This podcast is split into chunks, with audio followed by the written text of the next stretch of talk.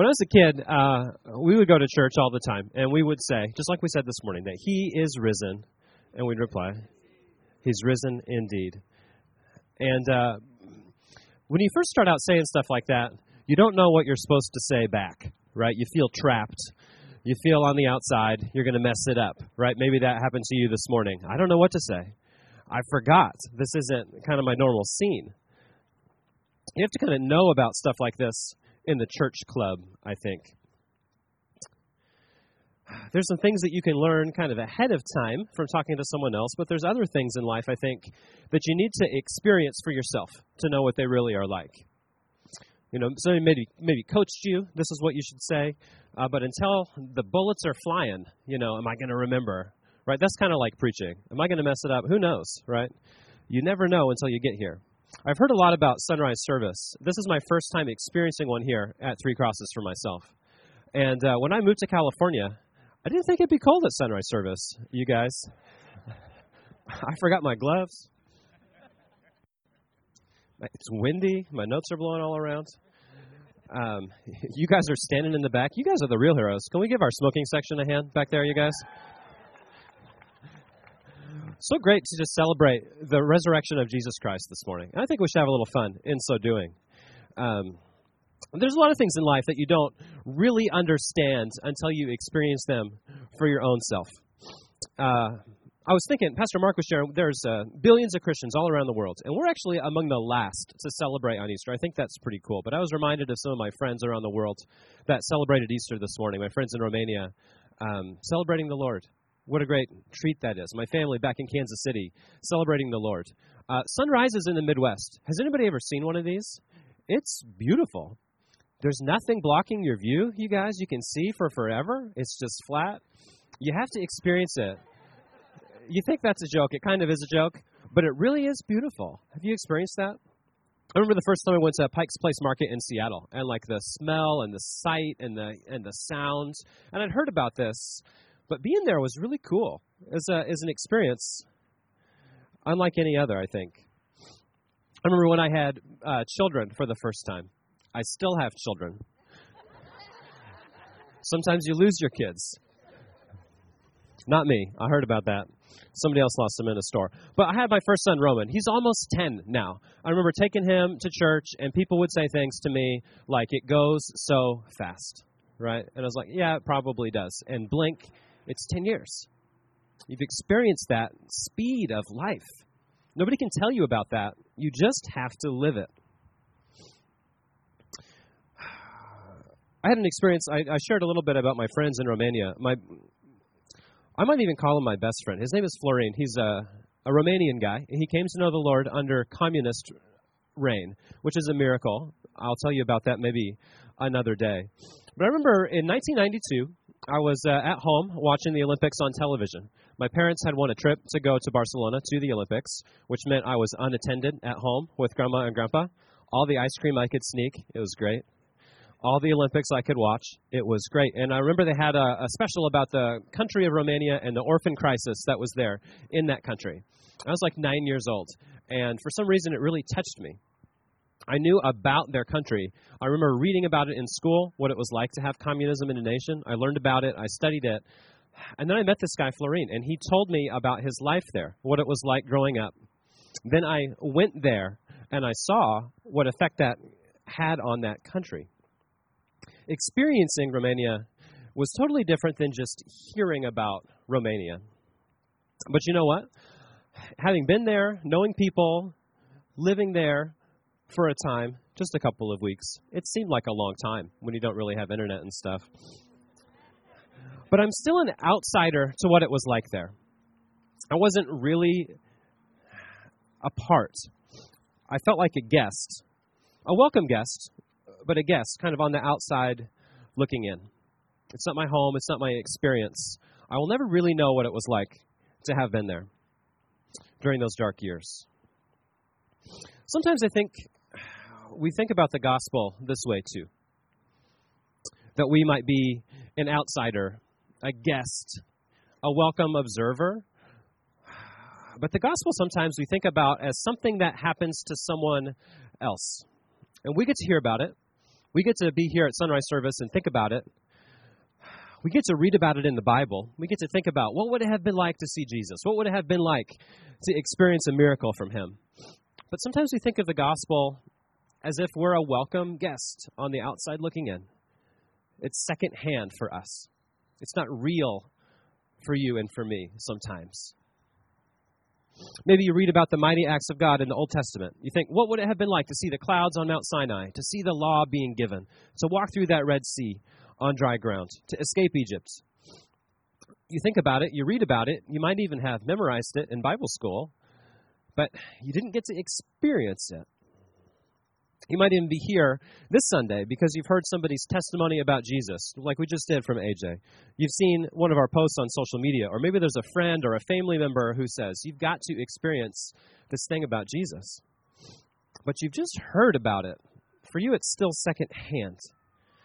Jesus isn't something that's real to you today.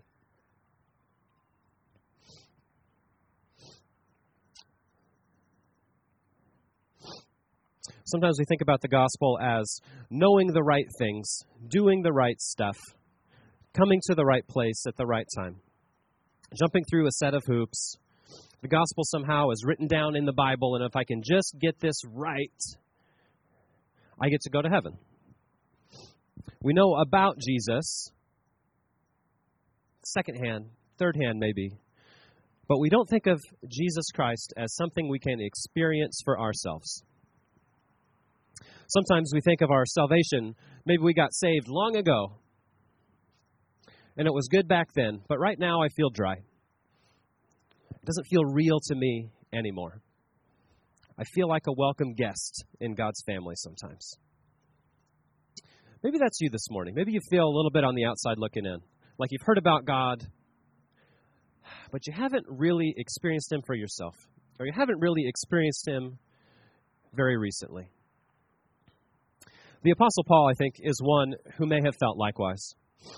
Today I'd like to read through some of his testimony for us in 1 Corinthians chapter 15.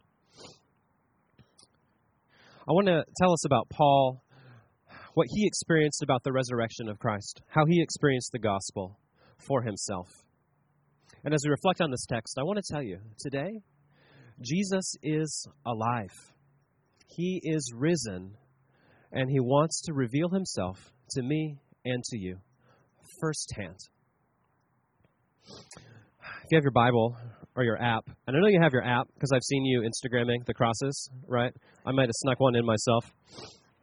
We're going to turn to 1 Corinthians chapter 15. And I'll read it for you here. We'll start in just in verse 1. We'll go about to verse 8.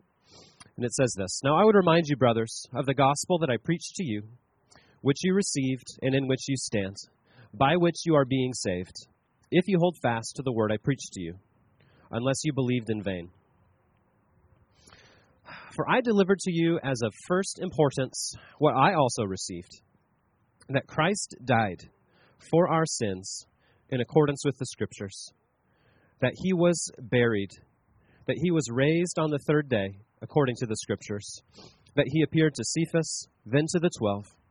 Then he appeared to more than 500 brothers at one time, most of whom are still alive, although some have fallen asleep. Then he appeared to James, then to all the apostles. Last of all, as to one untimely born, he appeared also to me. For I am the least of the apostles, unworthy to be called an apostle, because I persecuted the church of God. But by the grace of God, I am what I am. His grace towards me was not in vain. On the contrary, I worked harder than any of them. But it was not I, but the grace of God that is with me. Whether then it was I or they, so we preach, and so you believe. So, as I share a few thoughts on this passage this morning, let's remember that Jesus is alive, and he wants each of us to experience him for ourselves as Paul related this to the church at Corinth, he is emphasizing here in verse 3 that Christ really died and he really was buried. For the gospel, Jesus' real death, his real burial, and his real resurrection matters. This isn't a myth. It's not a story. It's not something that just happened a long time ago and doesn't matter anymore. It wasn't an accident. It wasn't God's plan B. But Jesus Christ died in accordance with the Scriptures. He was buried in accordance with the Scriptures. Christ's death was the plan of God before the foundations of the world. We were talking a little bit this morning about people telling you about experiences, kind of cluing you in onto what it might be like. And if we gauge witnesses according to their reliability, what's more reliable than the Scriptures? You know, if someone recommends a restaurant to you, do you want to go there? Well, it depends on their taste in restaurants, right? If I want to find out um, a good barbecue place in Kansas City, I ask my dad. He knows about them all. If I want to know what fiction book to read, I ask my friend Dave. He's read it all. If I want to know what coffee shop to go to, I ask Joey, and then I go to Cafe 4 anyway. if I need to know what to wear, I ask my wife, right? She lets me know. I don't even ask, she just tells me. If I need to know what sort of car to get, I ask my brother. If I want to know, oh, I don't know what to say anymore. If I need to know what worship songs are cool, thank you. I ask Nick. If I want to know if my jokes are funny, I ask Marissa. And if I want to know what is the plan of God since the foundation of the world, I ask the scriptures. It can be trusted. Christ died, he was buried according to the scriptures. This matters. Sometimes I think we, we even get that. We understand that. We read about that a little bit intuitively, that the cross somehow is important on Easter. We know something happened way back then, and we know that everything has changed. We know a lot about the cross. But we haven't experienced the cross. And that's part of the good news of the gospel, you guys, that we didn't have to experience the, cry, the cross for ourselves, that Jesus took our place on it, that we get to hear about it, that we get to know about it, that we get to proclaim it and even celebrate it today. But we didn't have to be on there. Jesus took our place. He experienced it for us so that we would never know what it was like to be punished for our sin like we deserve. That is good news on this Easter morning. That is good news. The really good news, though, I think, is that Christ really was raised on the third day, according to the scriptures. And that's what we celebrate this Easter morning that Jesus is alive, and he remains so. You know, some people today think that the resurrection was just a nice story, or it's a myth, or that it's this great idea that we can kind of hang our lives on. And wouldn't it be cool if we just thought maybe if God is alive, maybe he might help us? But this idea that the resurrection doesn't matter couldn't be further from the truth. Jesus took our sin on the cross and he died in our place, but he didn't stay dead. Sin did not defeat him, death did not defeat him. He overcame. Jesus went willingly to the cross and he rose again. And how do we know that he rose again? Well, Paul says, let's ask the people who were there. Here in verse 5, it says that he appeared to Cephas, then to the twelve. Then he appeared to more than 500 brothers at one time, most of whom are alive, although some have fallen asleep. Then he appeared to James, then to all the apostles. Now, you and I can't go and ask these people, but in Paul's day, when he wrote this letter, they were all still there. If you doubted if Christ was risen, you could go ask Peter. You could go ask James. You could go ask one of these 500 people who saw him. They would tell you the truth. They saw him, they experienced him. Jesus is alive. Uh, Pastor Mark at the beginning read us a passage about the women at the tomb and how they went uh, expecting to find Jesus' body in the grave and to care for it.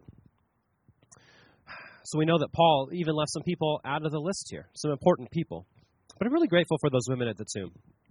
You know, they went on that Easter morning and they knew that Jesus was dead. They came to honor him anyway.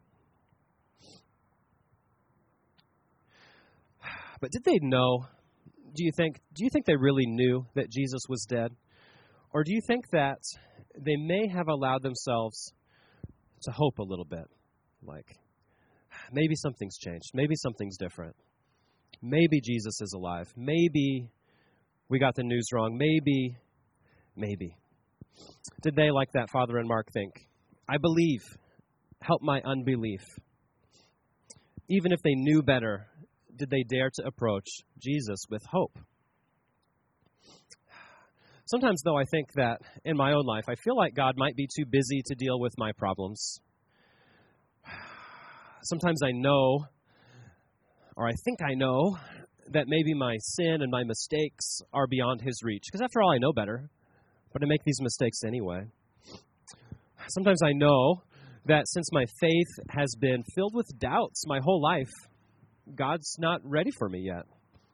Sometimes I know that since my following Jesus has been focused more on doing the right thing than on a vibrant relationship with Him, He's not ready for me. Do you ever think that? That you approach Jesus, but you don't really think that He's alive and ready to meet you, or He's really not ready to accept you, or He's really not ready to change your life? Maybe those women did on that morning, and they found a miracle that Jesus was alive beyond what they could ever expect or imagine. And I know the same is true for me and for you today. No matter your doubts, no matter your sin, no matter your mistakes, no matter what's in your heart, Jesus is alive. And he wants to meet you. Forget it. this guy. Pastor Mark, can we give this guy a blue ribbon, please?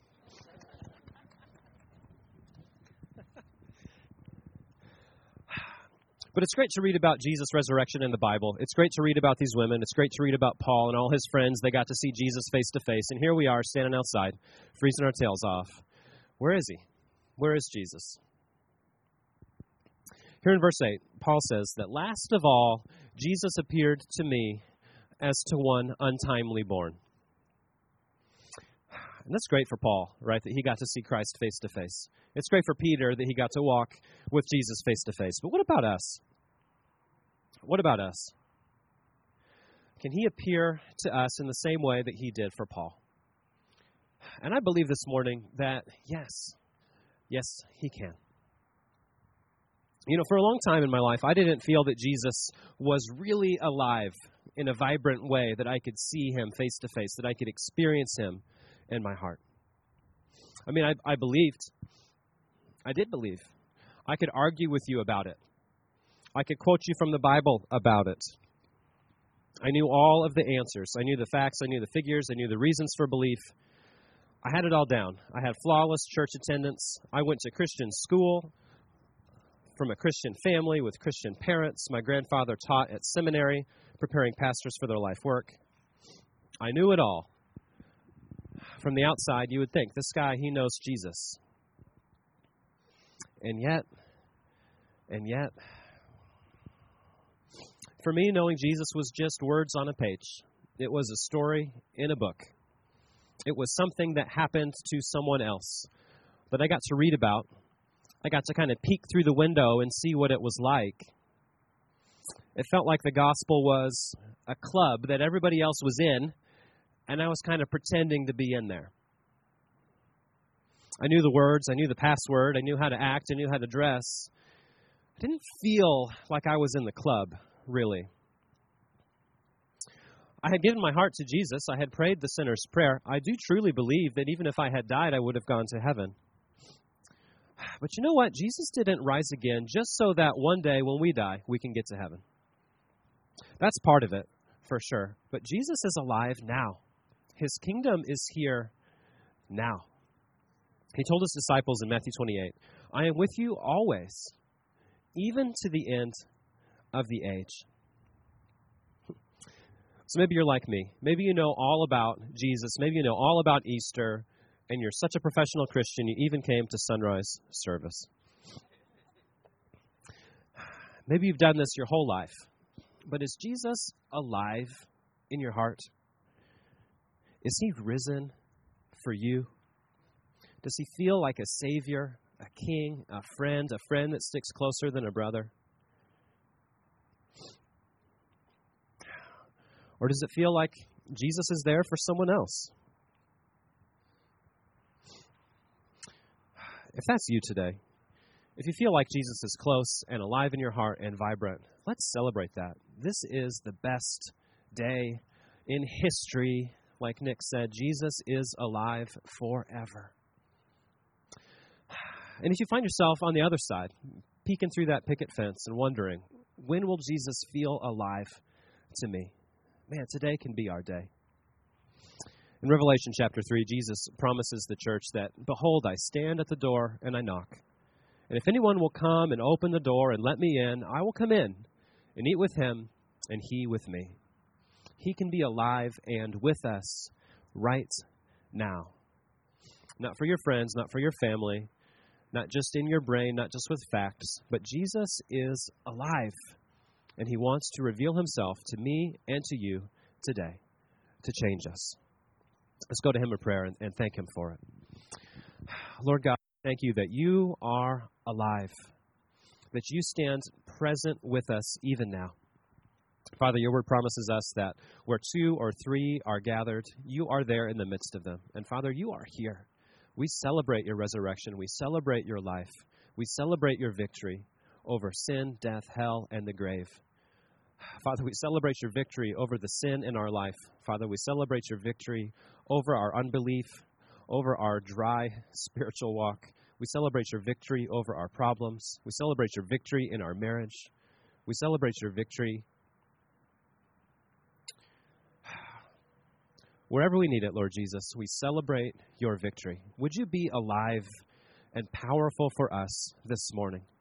Father, may this Easter be something that changes our hearts, transforms our lives, connects us with you together in a, in a rich, fresh way.